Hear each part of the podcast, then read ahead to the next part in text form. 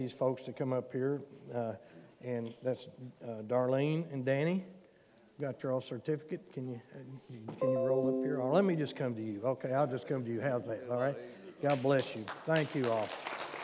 Yeah. And so God bless you all. Thank you for doing that. So, Amen. That was a great day. We baptized eight people in a lake, and uh, and so it was just a fun day for me. One other thing, let me mention. Uh, we're giving away, we get these every year, and everybody, these are like gold. Everybody wants them because they use it for a lot. But this is our calendars that we're giving away today, and they're free. And so make sure you get one on the way out. I guess, where are we going to have them at? Over the, doors, there's going to be uh, either. Okay, so that door and that door is where we're going to, yeah, okay. All right. So we're going to give them away. Okay. All right, good deal. All right, there was a Jewish lady named Mrs. Rosenberg many years ago was stranded late one night in a fashionable resort, one that did not admit Jews. Uh, the, the desk clerk looked down at his book and said, Sorry, no room. The hotel is full. The Jewish lady said, But your sign says that you have vacancies. The desk clerk stammered and then said curtly, You know that we do not admit Jews. Now, if you will try the other side of town, Miss Rosenberg stiffened noticeably and said, I have you know I'm converted to your religion. The desk clerk said, Oh, yeah? Let me give you a little test. How, how was Jesus born? Miss Rosenberg replied, He was born to a virgin named Mary in a little town called Bethlehem. Very good, replied the hotel clerk. Tell me more. Miss Rosenberg replied, He was born in a manger. That's right, said the hotel clerk. And why was he born in a, mer- in a, in a manger? Miss Rosenberg said loudly, Because a jerk like you in a hotel wouldn't give a Jewish lady a room for the night.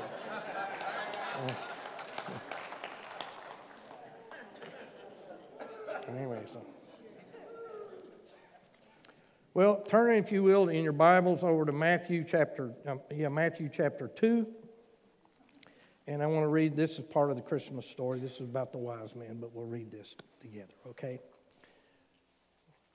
If you have your Bible, I hope that you follow along. I hope you bring your Bible. Uh, my Bible, you know, I've got this thing taped up, duct taped, everything I can. I've got one just like it at home that I'm trying to transfer everything to it, but I just can't get away from my old Bible. I just, I love it so much. And, um, you know, and so anyway, it just got so much things in it. Well, listen to what this, the word says here. Starting with verse 1. If not, follow along up here with us. And after Jesus was born in Bethlehem, in Judea in the days of Herod the king, behold, wise men from the east came to Jerusalem, saying, Where is he who has born, uh, been born king of the Jews? For we've seen his star in the east and have come to worship him. And when Herod the king heard this, he was troubled, and all Jerusalem with him. And when he had gathered all the chief priests and the scribes of the people together, he inquired of them where Christ was to be born. So they said to him, In Bethlehem of Judea, for thus it is written by the prophets. This is written in Micah 5 2. But you, Bethlehem, in the land of Judea, are not the least among the rulers of Judea. For out of you shall come a ruler who, shall, who will eh, shepherd my people Israel. Then Herod, when he had secretly called the wise men, determined from them what time the star appeared. And he sent them to Bethlehem and said, Go and search carefully for the young child, and when you have found him, bring back word to me that I may come and worship him also. And when they heard the king, they departed, and behold, the star which they had seen in the east went before them till it came and stood over where the young child was. And when they saw the star, they rejoiced with exceedingly great joy. And when they had come into the house, they saw the young child with Mary, his mother, and fell down and worshiped him. And when they had opened their treasures, they presented gifts to him of frankincense, gold, frankincense, and myrrh. Then, being divinely warned in a dream they should not return to Herod, they departed for their own country another way. Let's pray. Well, Father, I thank you for every person that's here. And Lord, you know, I, you, you, this week you've showed me something out of your word. And Peter says, he says this three times and over in Second Peter. And he tells us over and over again what my job is. And my job, Father, more than anything else, is not necessarily to tell them anything new. But what you basically have told me, Father, is that I am to say, simply remind people of what this, what's going on in chapter 1, to remind them of the things of the Word. So, Lord, I pray simply, may the words of my mouth and the meditation of my heart be acceptable in thy sight, for you're our strength, you're our redemption, you're everything, and we can't do this without you. And we ask this, Father, in the name of Jesus and for his sake. Amen. This is the story of the wise men coming. Now, we need to understand some things, and one of the things we need to understand is that when the wise men finally came, Jesus was probably at that time a toddler. Because if you'll notice, they came to a house. They didn't come to where the manger was. So Jesus was probably uh, a toddler several months after this, and, and so they came to the house to worship. Let me ask you a question Have you ever been lost? That's an awful feeling if you've ever been lost. I have. When I was 11 years old, uh, I went on a scouting trip up in the mountains, and when we were there, uh, we got separated. Somehow, coming down off the mountain, I got separated from the rest of them. I sat down to take something out of my shoe, and when I got my shoe back on, uh, and they went one way, and, and, and I went the other. I was 11 years old, and for eight hours, I wandered around those mountains up there, trying there's snakes and everything else in there. And you know, that was the first time in my life that I really ever prayed. Now, I, always, I could pray those now I lay me down type of, you know, prayers or God's great, God's good, let us thank Him for our food. I could pray all those kind of prayers all day long. But I'm talking about where you really got to get a hold of God. I'm talking about you need some help. And I remember finally after wandering through there, and, and I really, the truth matter is, I really found my way out, but I looked at the mountain, I thought I was on the wrong side, and went back in. And when I did, I, I went back in, and, and as a result of that, uh, I finally came to the conclusion that if I was going to get out of there and, and not die in this place, that I was going to have to unroll my sleeping bag and pray. And I did. I unrolled my sleeping bag, and I got on my knees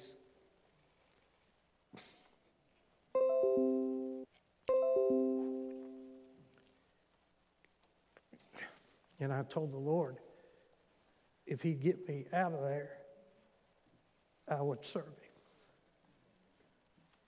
I've failed in so many ways. Uh, I also got lost one time when I was. Uh, I have a pilot's license. I've had my pilot's license since 1995. And one of the things, in order to uh, get your pilot's license, you have to do what they call cross countries, and you have to do three of those. And my first cross, cross country, I, I, flew into Ohio, flew across Ohio River, flew in from Mount Sterling, flew into the, all across Ohio River and flew into a little airport up in Ohio. I don't know exactly where it was. Uh, uh, if, I'd have, if I'd have crashed up there, they wouldn't have found me for two or three weeks because there wasn't nobody in that place. But then I took back off, and I had to. You, you back. You got GPS now. GPS, so you just put the address in, and it'll take you wherever you want to. But back in those days, we didn't have GPS. We had what to call, they, they taught you how to fly with a VOR meter, and you had a little needle. And you found these things. If you ever saw one of these things in a field that looks like a Mexican hat, you know, that's what a VOR is. And you tune into that and you fly to it, and then you, then you triangulate from that to go to the next place. Well, I got up there, and that needle was just going every which way.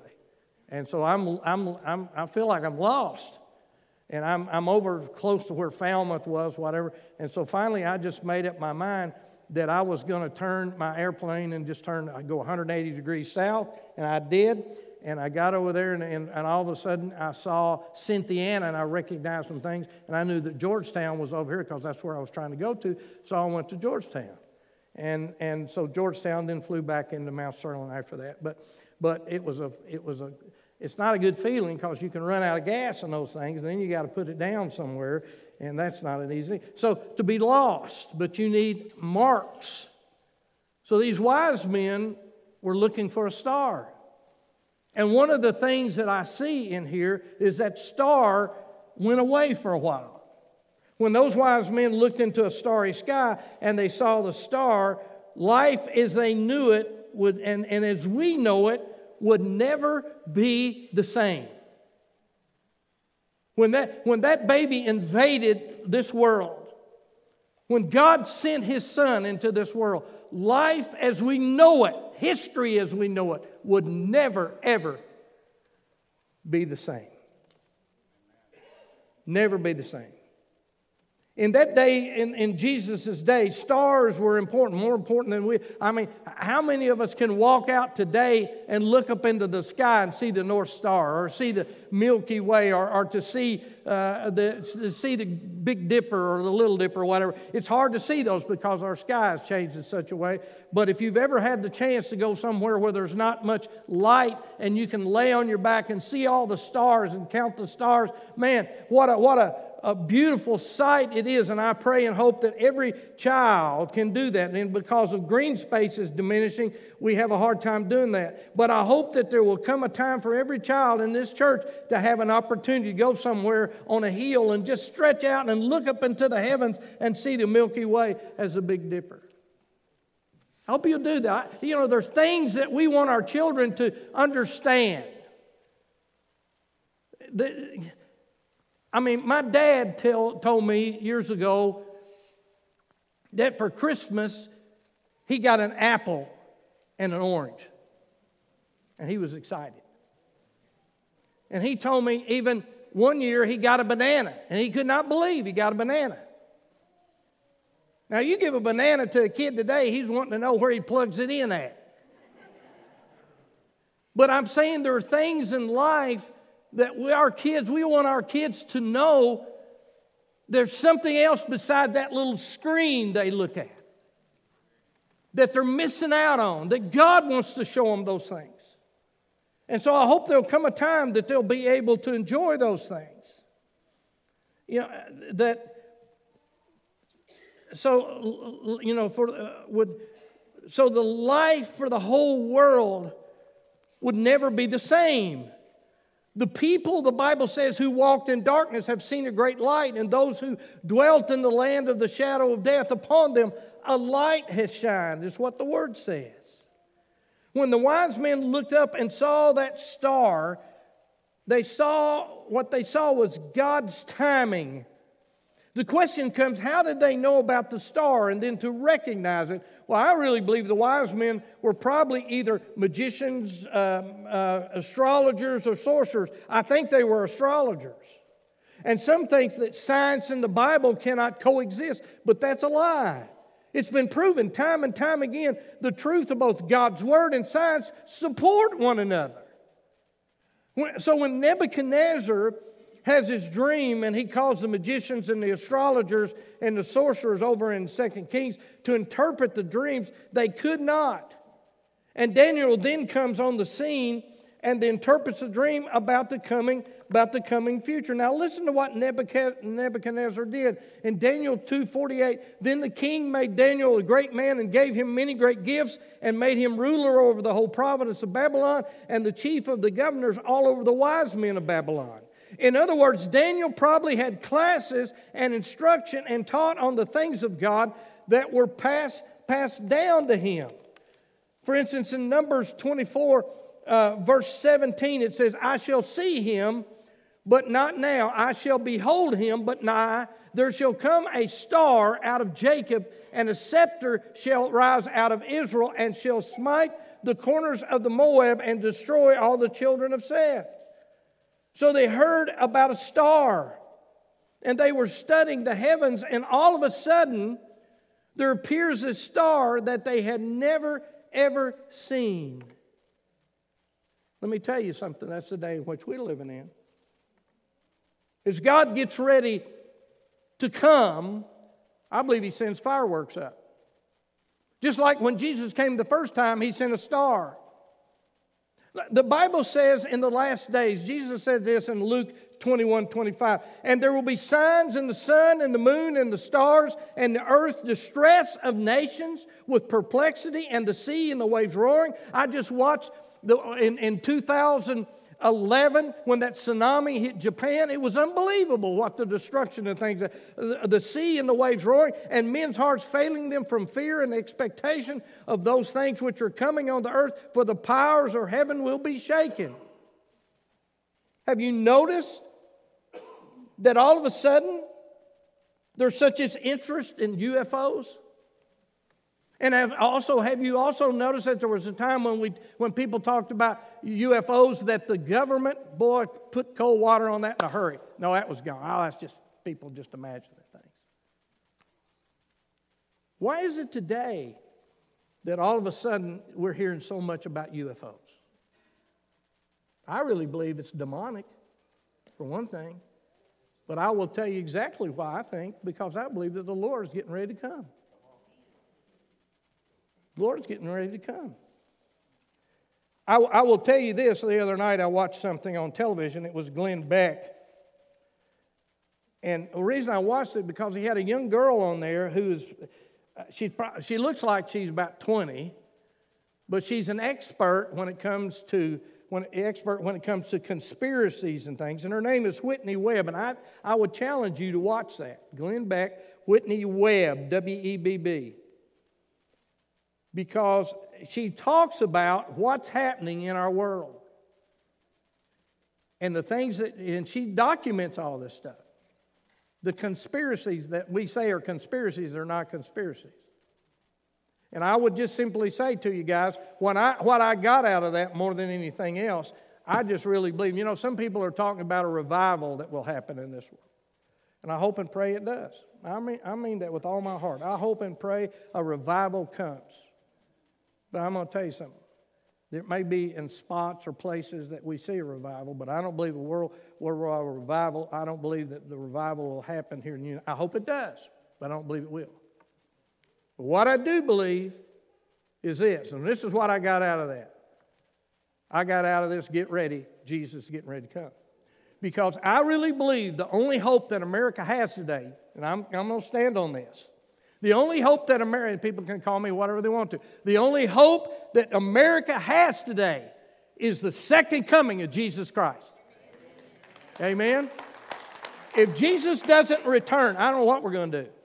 Well, I know what we're going to do. We're going to go through some tough times. That's what we're going to be. That's why my sermon last Sunday was on suffering, on a Christmas sermon. And so, uh, so, so, you know, they heard about the star, and these wise men were studying the heavens, and all of a sudden there appears a star that they'd never seen before. But also notice in, in verse 17 uh, uh of what we said in, one, uh, in in Numbers 24, it says, and a scepter. Now, as Daniel taught, he probably taught Genesis 49 10. He says, The scepter shall not depart from Judah, nor the lawgiver from between his feet until Shiloh come. Unto him shall the gathering of the people be. The scepter signifying authority and kingliness, but notice that the king and the priest will come out of the tribe of Judah. Jesus came out of the tribe of Judah, not the tribe of Levi. Why is that significant? Because a priest had to come out of the tribe, read the book of Hebrews, the priest had to come out of a tribe of, of um, um, help me out here. Levi, thank you. The priest had to come out of the tribe of Levi in order to be a priest. Now, Jesus came out of the tribe of Judah. What does that mean to us? The Bible teaches us that in order for that to happen, to change something, you have to change the covenants. This is why you and I are under the covenant of grace today. Because as Jesus came, and he came out of the tribe of Judah, as a result of that, that's why the covenant had to be changed. Hebrews 7 13, 14 says, For he whom these things are spoken belongs to another tribe, from which no man has officiated at the altar. For it is evident that our Lord arose from Judah, of which Moses spoke nothing concerning the priesthood. He was both a priest and a prophet, like Melchizedek. And so here's another question Did the star disappear? Yes, it did. Because why would they come to Jerusalem and asked where Jesus would be born when Bethlehem was only five or six miles away. And, and so it tells us, look at verse in, in Matthew chapter 2, look at verses 9 and 10. Here's what it says. And it says, And when they heard the king, they departed, and behold, the star which they had seen in the east went before them till it came and stood over where the young child was. And they saw the star and they rejoiced with singularly great joy. Why? The star came back, it, dis, it, it disappeared and it came to them. Once again, the wise men looked up and what they saw was God's timing. God's timing on the second coming of Jesus will be the very same thing. In the fullness of time, He will send Jesus. But His timing is real in your life also. Why does He make you wait on certain things? Why does He not just at your beck and paw when you pray, just right then and there? because he's trying to do something in your life. You're his workmanship created in a good works. It is God who works in you both to will and to do his good pleasure. And the Bible also says in Philippians, I love this verse, that's why I quote it all the time. Philippians 1 7, when it says this, it says, uh, and I didn't give you this to you all, I know you all are back there hunting up things. 1 7, when it says this, it says, He who hath begun a good, listen to this, he who hath begun a good work in you will continue it until the day of Jesus Christ. You know what that says? We, we think it's all up to us. No, God's got a hold of you. He's not going to let you go. How can you say that, Lee? John 6 37. What's it say? All that my Father gives me will come unto me, and he that cometh unto me, I will in no wise cast out. You want to be secure in this world? Then give your heart and soul to Jesus because you're secure in him. And nothing can separate you from his love. Nothing can. Now, so, so the, the star, and they rejoice. The Bible says in Galatians 4 4, when the fullness of time had come, God sent forth his son, born of a woman, born under the law. God picked out that particular time to send his son into the world. It was a time in history that the most of the civilized world was under one government Rome. May I ask you what's trying to happen today? Is that not the move today? Are we not trying to see the, the beginning? We're not there yet, but the beginning of a one world government that we're moving towards? When we hear about the globalism, the, all the things that are happening here, when we hear about places, people like the, the World Economic Forum, what is what's their, their goal? To bring everybody under one girl, one, one government. Second thing is Jesus came into a time of great unhappiness. Are we happy today? as a country. Jesus came in a time of great unhappiness. People were suspicious of other people. Uh, they were fearful and needy. It was a world of moral degradation, low ethical standards. You, I, I, I said this one time years ago that I believe what abortion was going to lead to, it would lead to euthanasia. In other words, we'll start evaluating people as to what they're worth. And we'll determine then whether they can live or not live. I'll people say, oh, that'll never happen. You hear what's happening in Canada? Did you know that Canada just passed a law that says that, that, the, uh, that you know, legal suicide? That if you want to die, you can go ahead, that's the law. But guess what else is happening up there? They're now looking at people from the standpoint that they're saying simply that if, if, you, uh, you know, if you're homeless and you can't support yourself, then guess what's going to happen? You can go ahead and die if you want to. This is the world that we're living in. That was the type of world when Jesus came the first time, he came into that world. Bitter hatred. I've never seen a time. Low ethical standards, government oppression. Taxes were raising at alarming rates. That person, we just passed a six percent, another, uh, just passed another six percent tax rate uh, for Kentucky. Uh, we just, I mean, I don't know what people are going to do, and it scares me to death in many ways. We just got a bill in for our school over here that for just gas was $1,700. Just the gas bill. Electric bill was over 800 so, and, and, and, and it just keeps growing. You know, and so uh, personal needs could scarcely be met. It was a time that God's voice had been heard, had, had not been heard for over 400 years, and religious vitality was at an all time low. We've never, you know, back, I remember back in the 1970s, boy, you tell somebody you're a Christian, everybody look at you and say, man, wow, that's tremendous, boy. Let's just go out and find some other people and try to get them to come to the Lord. Not today. Places in, like Pennsylvania that tell you got to sign out front in a restaurant that if you're a Christian, uh, we will not serve you. Uh, libraries that stopped, uh, I can't remember the guy's name, uh, from coming in reading, reading uh, Christian stories to them. Over 30 libraries sent a word saying he couldn't come. I mean, this is the things that are happening. Uh, Christians are being looked at as now as domestic terrorists. Uh, so, so people had lost their purpose, their hope, and their faith. And the darkness of the night was matched only by the gloom of the spirit that pervaded the countryside. Does that sound familiar to you? Yes, it does. But praise God, you know what that means to me? That means to me simply my Lord is getting ready to bust the eastern sky and come and get us. Amen? Amen. That's what it means to me. So Jesus said, when you see these things happening, look up! Look up! Don't look down. Don't look to Washington. Don't look to Frankfort. Don't look anyplace else, but look up because your redemption is drawing nigh. That's what he said. Amen? Amen. So Isaiah 9 2 says this, you know, that, that the people who walked in darkness have seen a great light. Those who dwelt in the land of the shadow of death, upon them was a light had shined. You see, when Psalms 23 says uh, uh, that we walk through the valley of the shadow of death, we'll fear no evil. Why will we fear no evil? Because God is with us. But let me say this to you. Some people say, say simply that, you know, that, that's when we die. We walk through that valley of shadow of death. No, it's not. You and I are walking through the valley of the shadow of death right now.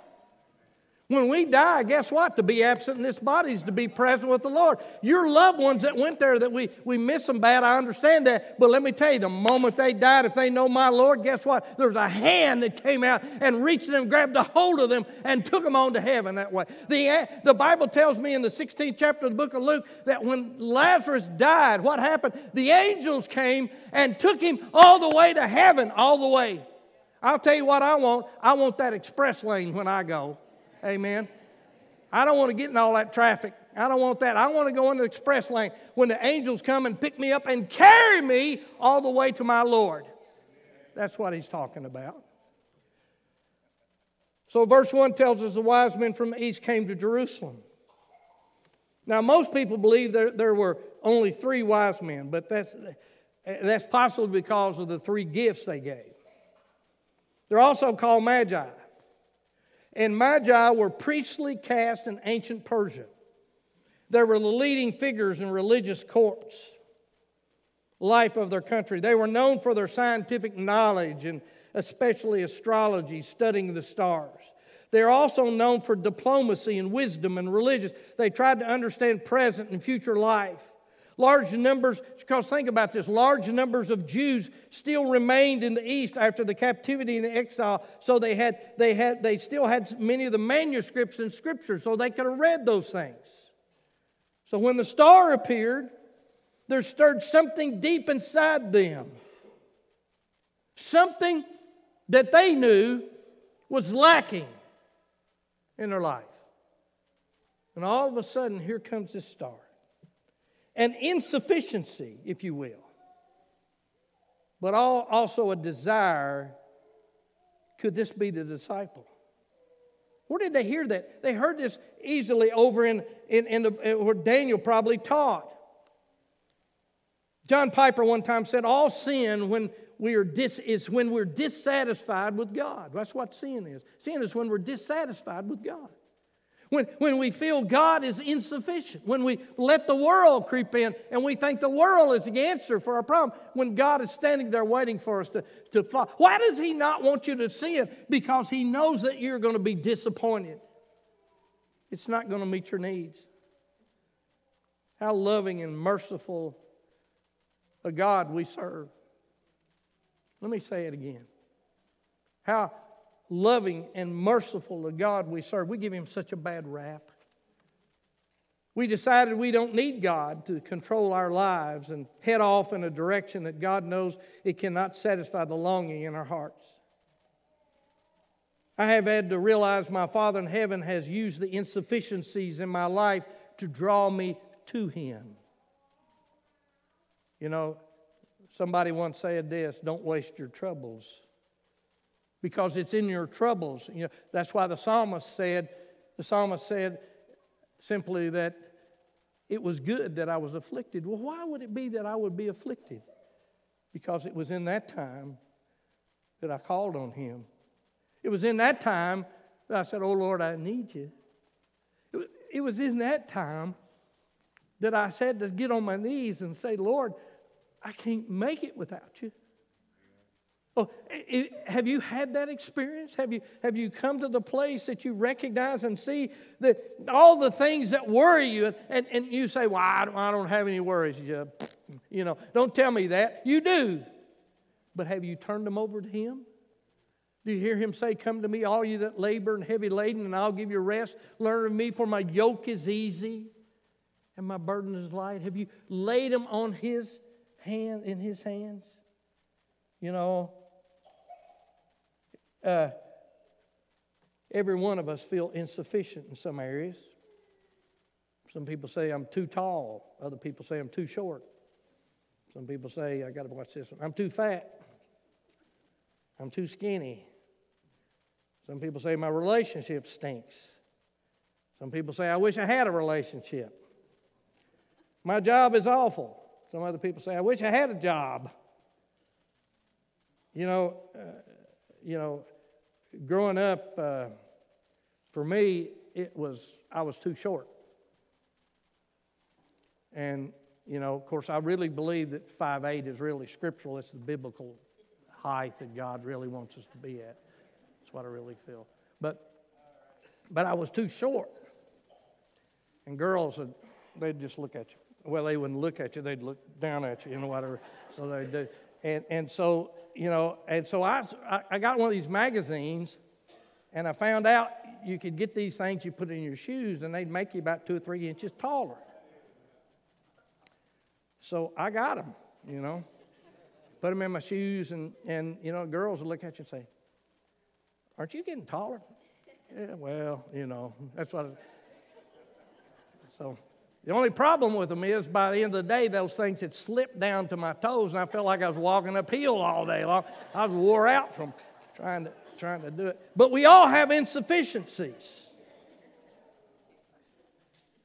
And we know that those things cannot satisfy. You know, we know they can't satisfy. Why, can, why can't they satisfy? Because God says in Ecclesiastes 3.11 that he's put eternity into your heart.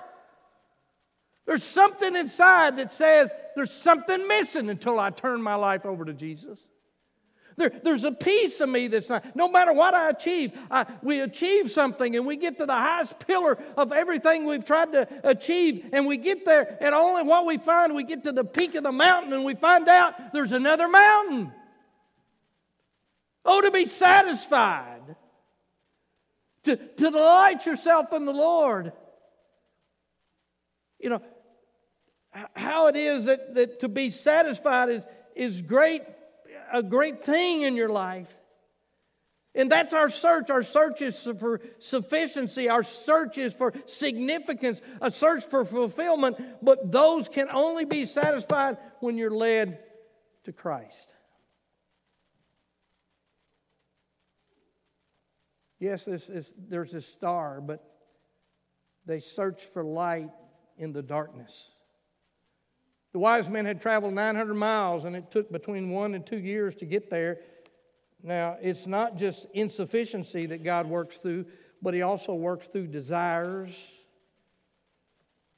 the Bible says in Psalms 37 4, delight yourself also in the Lord, and He'll give you the very desires of your heart. And I really believe if He's put a desire, he, maybe he, you know, you say, well, you know, if I'm going to be a Christian, I got to go live in a mud hut someplace or no, you, no. If He's put a desire in your heart and it's a good, healthy, honest desire, maybe God put it in there because He will use that to help you, no matter what it is.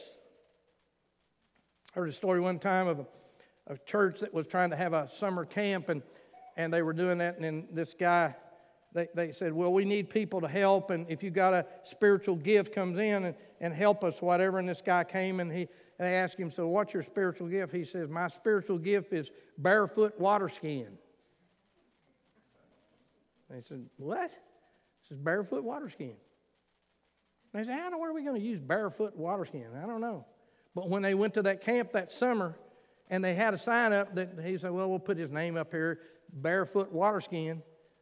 Said every kid in the place was wanting to get on, sign up to go barefoot water skiing.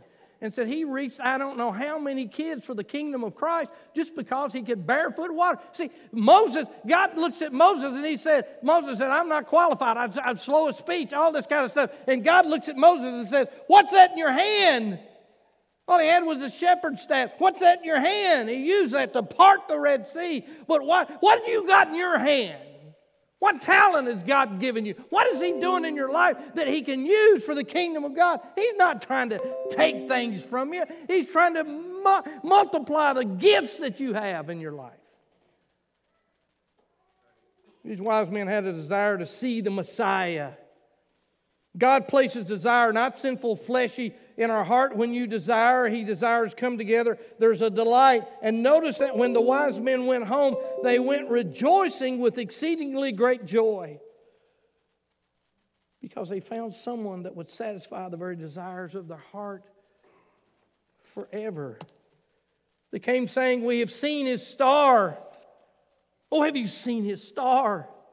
Some people get all torn up about the star and what kind it was. Was it a comet? Was it a nova, supernova? So, some have suggested it was a Shekinah glory, the same that led Israel by night and the angel of the Lord. You know what? My Father in heaven can do anything He wants to. You know, I never had a trouble with Genesis 1 1. In the beginning was God. God created. Because I think if you can't get by Genesis 1 1, you're going to have a hard time with the rest of the book. People come to me sometime and they'll say, Now, let me ask you something, Lee. Do you really believe, you know, science, after all the things they've done, do you really believe that God created everything in seven days in a week? I look at them and I say this No, I don't believe that. Oh, you don't? I said, No. He did it in six days. He rested on the Sabbath, you know? So my God can do anything. The problem is you've got a midget for a God. You, you, you, know, you don't believe your God's big enough to do it. He's able to do all things. He can do anything. Genesis 18 4, as anything too hard for the Lord is anything. Abraham was told your descendants will be as the sand of the earth in, in Genesis 15 5. It's only when new advanced telescopes came that we saw stars do a number as pebbles of the sand. Notice the star disappeared and then reappeared in verse 9. And here is one more piece of information. The star went before them till it came and stood over where the young child or baby was. Now, now Bethlehem is south of Jerusalem approximately five to six miles. Thus, the star traveled north to south. You know, last time I watched stars on the Weather Channel, stars travel west to east. But God was saying, Watch this. This will really blow your mind. In Second Kings, it, it says this, and, and, and it's, it's talking about Hezekiah, the king he, he asked for a sign from Isaiah from the Lord, and God took the earth and sent it backwards on its axis and added 15 years to the life of Hezekiah. That's what it is. Now, let me ask you something. What problem do you hope that God can't fix? Go back to Psalms 147 4. He says, He counts the number of the stars, He calls them by name. Great is our God and mighty in power. He understands the infinite. Now, you know, uh, but, but if you go to this, scoffers have said if God is the creator of the stars in the universe, do you really believe He cares about you? Is he up there and you know, this is what the Gnostics, right? You know, that God would know, know whether you get the, whether, you know, does he care whether you get the job or whether your child has a fever? But look at the bookends of these verses. Let me, let me go, I want to go back to Psalms 147 and read that again, 4 and 5. Look what 4 and 5 says. uh, four, it says, He counts the number of stars, He calls them by name. Now look at verse 5. Great is our Lord and mighty in power, His understanding is infinite. But look at the bookends of these two verses. Verse 3, look at verse 3. He heals the brokenhearted and He binds up their wounds. Is your heart broken? Then may I offer you the one who can fix your heart. Is your heart broken heart? Are you broken heart? He binds up the and then look uh, then also look at verse 6. The Lord lifts up the humble. He casts the wicked down to the ground. What does that say? He cares. No wonder it tells me that he's, he, he numbers the very hair on our head. What a mighty God that we serve. Jesus said in Revelation 22 16, I am the root and the offspring of David, and the bright and the morning star. The wise men came seeking for a Messiah, and the star disappears. They came to Jerusalem to Herod, and they asked, Where is he who was being born king? And Herod got miffed. There are people in this world that are just jealous. They don't want the, they don't want the church to go on. They don't want God's people to, to prosper. But you see, they, they wanted a true king. And Herod didn't want any competition. May I tell you, when, when you came seeking to truly worship the Lord, that when you go to really want to get close to him and draw nigh to him, because he promises you, if you draw nigh to me, I will draw nigh to you in, in Jeremiah 29. But listen to this Some, somebody somewhere is going to get in your way. Amen? Some of you can say amen to that. You know that somebody will try to discourage you, somebody will try to derail your train. And the Bible even goes on to say that there are those people that will be against you, will be those of your own house, many of them will stand in your way. I've always said when little kids are wanting to come to the Lord, just let them come. I don't care how old they are. If they want to go forward, let them go forward. Because the, the truth of the matter is, that, you know, later on, if they need to rededicate, they can rededicate. But I heard a story one time of, of, a, of a a father that, that the Lord got a hold of, and he was coming forward, and his son came right out behind him and was walking right behind him. And the father looked back at his son and said, No, you stay there. You're too young. You stay there. Little boy never did come after that. Never did come. So Herod goes and he demands where the Messiah will be born. And Micah 5 2 tells you, But you, Bethlehem and Ephrath, though you were little among the thousands of Judea, yet out of you shall come forth to me, and the one to be a ruler of Israel. And those going forth are from from old and from everlasting. You see, one of the reasons that I really believe in absolute truth, and one of the reasons I believe that this Bible is the Word of God and it's without error, is because of the fact that it can predict the future before it ever happens. And there's no other book that can do this. No other book. No other book. Matthew 2 6, but you, Bethlehem, in the land of Judea, are not least among the rulers of Judah, for out of you shall come a ruler who will shepherd my people Israel. Think about this. The scribes, and this is, I think this is the world when we, live, we were living in the period of time of the Laodicean church when it says that you're rich and you're increased with goods and think you have need of nothing. That's our problem. We don't think we need the Lord. And yet Jesus said, you, He said simply that they that are whole need not the physician, but they that are sick. Until you realize you need Him, you won't come to Him. Think about this. The scribes and the Pharisees knew the scriptures. They knew exactly the place where the Messiah would be born. We know that the Lord warned the wise men not to go back to Herod and, and, and yet, by the same token, as he, he warned them, to, let me just simply say that simply as a result of that, what happened? They didn't, they had only to travel six miles, but they were not interested. The wise men had traveled 900 miles. 900 miles. They couldn't go six miles. No desire for the great, greatest event that ever happened. People in Noah's time that perished are like people today. They got all kinds of excuses of why they can't come. All kinds of excuses. God knew their heart. just like He knows the heart of every person here today. Some can quote everything about prophecy. They know what the third toe means in the statue of Nebuchadnezzar's dream, yet in truth, they aren't interested in Jesus coming back. If they were, they wouldn't be living like they are. And I'll tell you one of the things I really believe if you believe in the second coming of Jesus and you believe in the rapture of the church, then I'm telling you simply this one of the reasons God has placed that and helped you to understand that is so that you'll go out and try to win as many people as you possibly can to the Lord. It ought to spur you on ought to spur you on to live in, in such a way that you you, you look, you get up in the morning and say, Lord, who will you send me today? Well, I've told you this before, but when I go in, when I go, my wife sends me to get a loaf of bread and a pound of bologna or whatever I am in Walmart, I'll go in there and I'll walk through the door and the first thing comes to my mind, Lord, what you got me in here for? And All of a sudden, here comes somebody. I've prayed with more people in Walmart than I have any other place. You know, just to get up, and what a purpose it is. Jesus said, You search the scriptures, for in them you think you have eternal life. You see, it's wonderful to know the scriptures, but you need to know the man who wrote them. Jesus said, A wicked and adulterous generation seeketh after a sign, and no sign will be given except the sign of Jonah.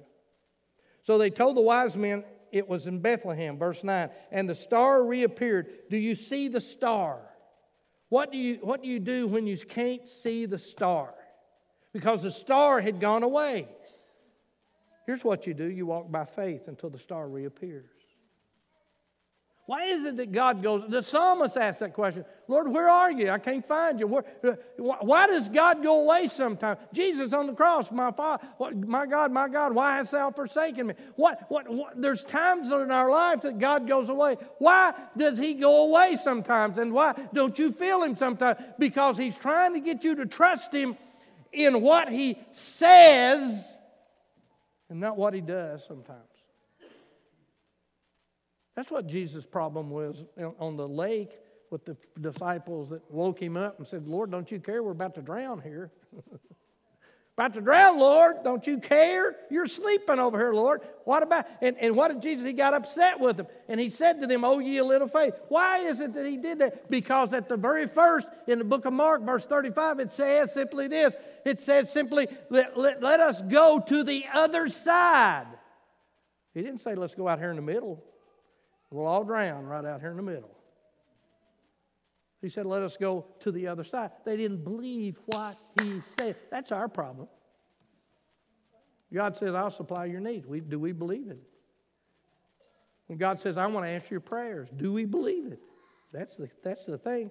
And, and so the wise men, they came to Bethlehem, Father, and, and look at verse 10 look at verse 10 and 11 here. Look what it says. And when they saw the star, they rejoiced with exceedingly great joy. And when they had come into the house, they saw the young child with Mary, his mother, and they fell down. And notice this. What's it say they worshiped? They worshiped what? Him. They worshiped him. They didn't worship Mary. Mary was a great woman, but they didn't worship Mary. They worshiped him. You know, think about it. That's why Peter got in trouble with the Lord when he was on the Mount of Transfiguration. And Peter said, Lord, it's good that we're here. I'll build one tabernacle for Moses, one for Elijah, and, and one for Jesus. And the, the cloud came down, and God said, Here's my blessed son. You hear him. Why? Because in that, all he was trying to say, I'll have a church of Moses, I have a church of Elijah, church of Jesus. He said, No, it's Jesus and Jesus alone. That's what it is. So they told the wise men it was in Bethlehem, and they worshiped him. And then the Bible says they opened their treasure, and they had three things they had gold, frankincense, and myrrh, and gold spoke of his kingship. You know, now the Bible talks about how we're going to rule, we're going to rule, how Jesus is going to come back and rule. He hadn't done that yet. He'll do that in the second coming. It talks about frankincense, spoke of a life and the fragrance of his life. You see, if you know Jesus, you got the sin of Jesus all over you. Are you missing that?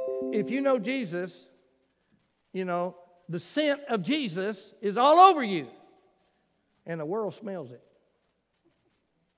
Now, the world wants you to use their deodorant and try to get it off of you. Huh? But they smell it, believe me.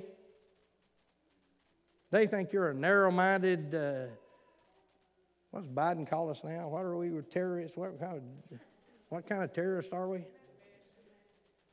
Domestic terrorist, I guess. and the myrrh spoke of what? An ointment of embalming. Usually, gift yet spoke of his death on Calvary.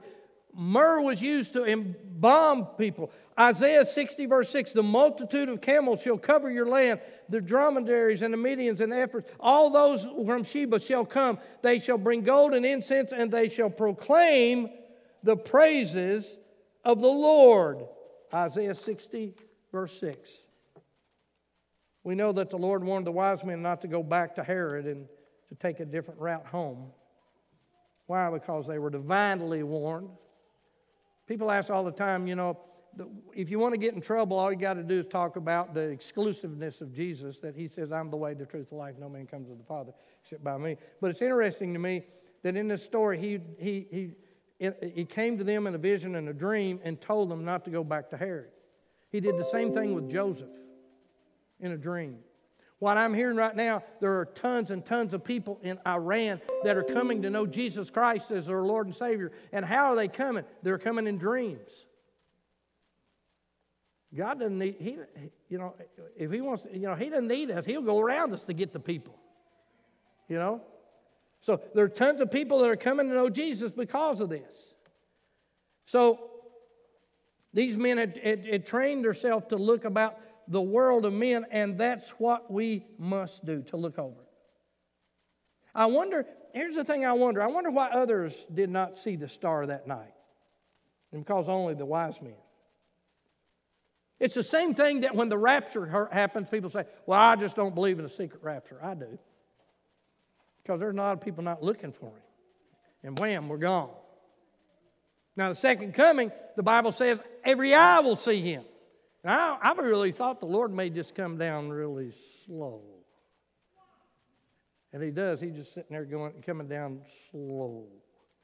And the whole world, Oh, Lord, here he comes. You know, I never run because they run to the rocks and the hills and the mountains to follow him. He comes really slow. I, I, don't know. But here, you know, when the rapture happens, it's, it's, it is a secret rapture that we're gone. But here's the question what makes a star disappear? Clouds could get in the way, block our view. Maybe days get so bright it's hard to see the star when it's noon or sun shining. Maybe we become distracted and we tend to look at other things. When we look back, it's gone. So, what do you do when you can't see the star? Where you, you go when you don't know where you are? When you, what do you do, you say, when you can't find the way? You keep going in the same direction. When you first see the star, you walk by faith. Friend, just because the star is out of sight doesn't mean it's gone. It's still there to draw you closer to the Son of God. Jesus said in John 20, 29, he's talking to Thomas. He said this, Thomas, because you've seen me, you've believed. Blessed, blessed are those who, uh, uh, blessed are those who have not seen and yet believe. When the wise men left, the Bible says they left rejoicing because their life would never be the same. You cannot come in the presence of Jesus and walk away in the same. Let me close this way. I told you at the very first that when I was 11 years old, I got lost. I haven't told this in a long time. And I remember sitting on that hill. I'd unrolled my sleeping bag. I had them old pots and pans that were rattling like crazy. And I finally unrolled all my sleeping bag on a little hill, and I just sat there and I prayed. I asked the Lord. And it seemed like it wasn't any time to heard these people coming through the woods. And really, what I thought was coming through, I thought, for some reason, I thought it was a bunch of people herding cattle. I don't know, there's no cattle up there, but that's what I thought. And here came, my grandfather at that time was sheriff here in Clark County.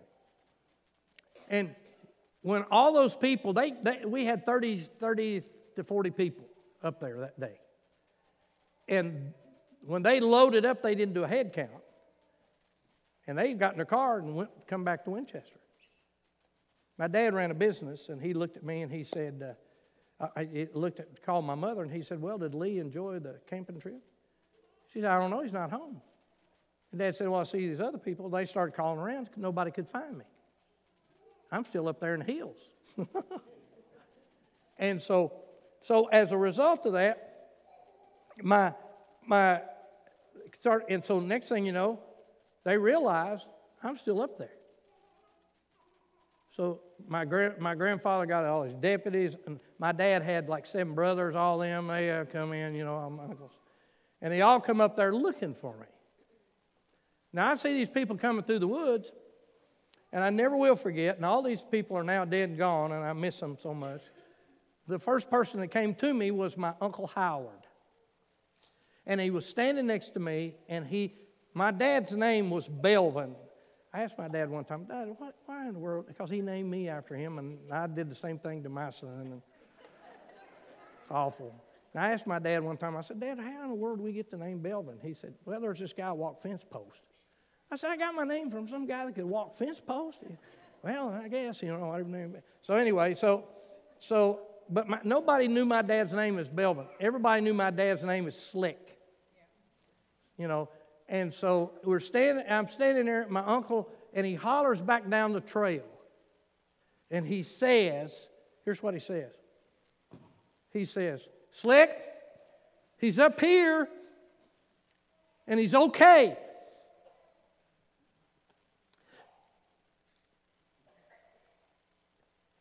It was a rarity to me to ever see my daddy cry.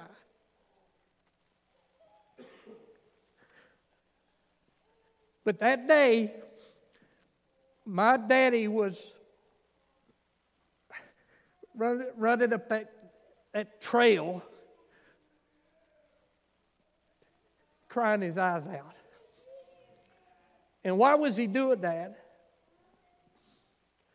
because his son had been lost, but he'd been found. And that's the same thing that Jesus did for you and I. He ran up a path that led to Calvary because you and I were lost and He wanted to find us. Oh, don't turn away from this. He loves you so much. And if you miss this, you miss your total existence. Oh, and young people, what God can do in your life if you just do what He asks you to do. Give your heart to Him. So today we're going to have a verse of invitation. And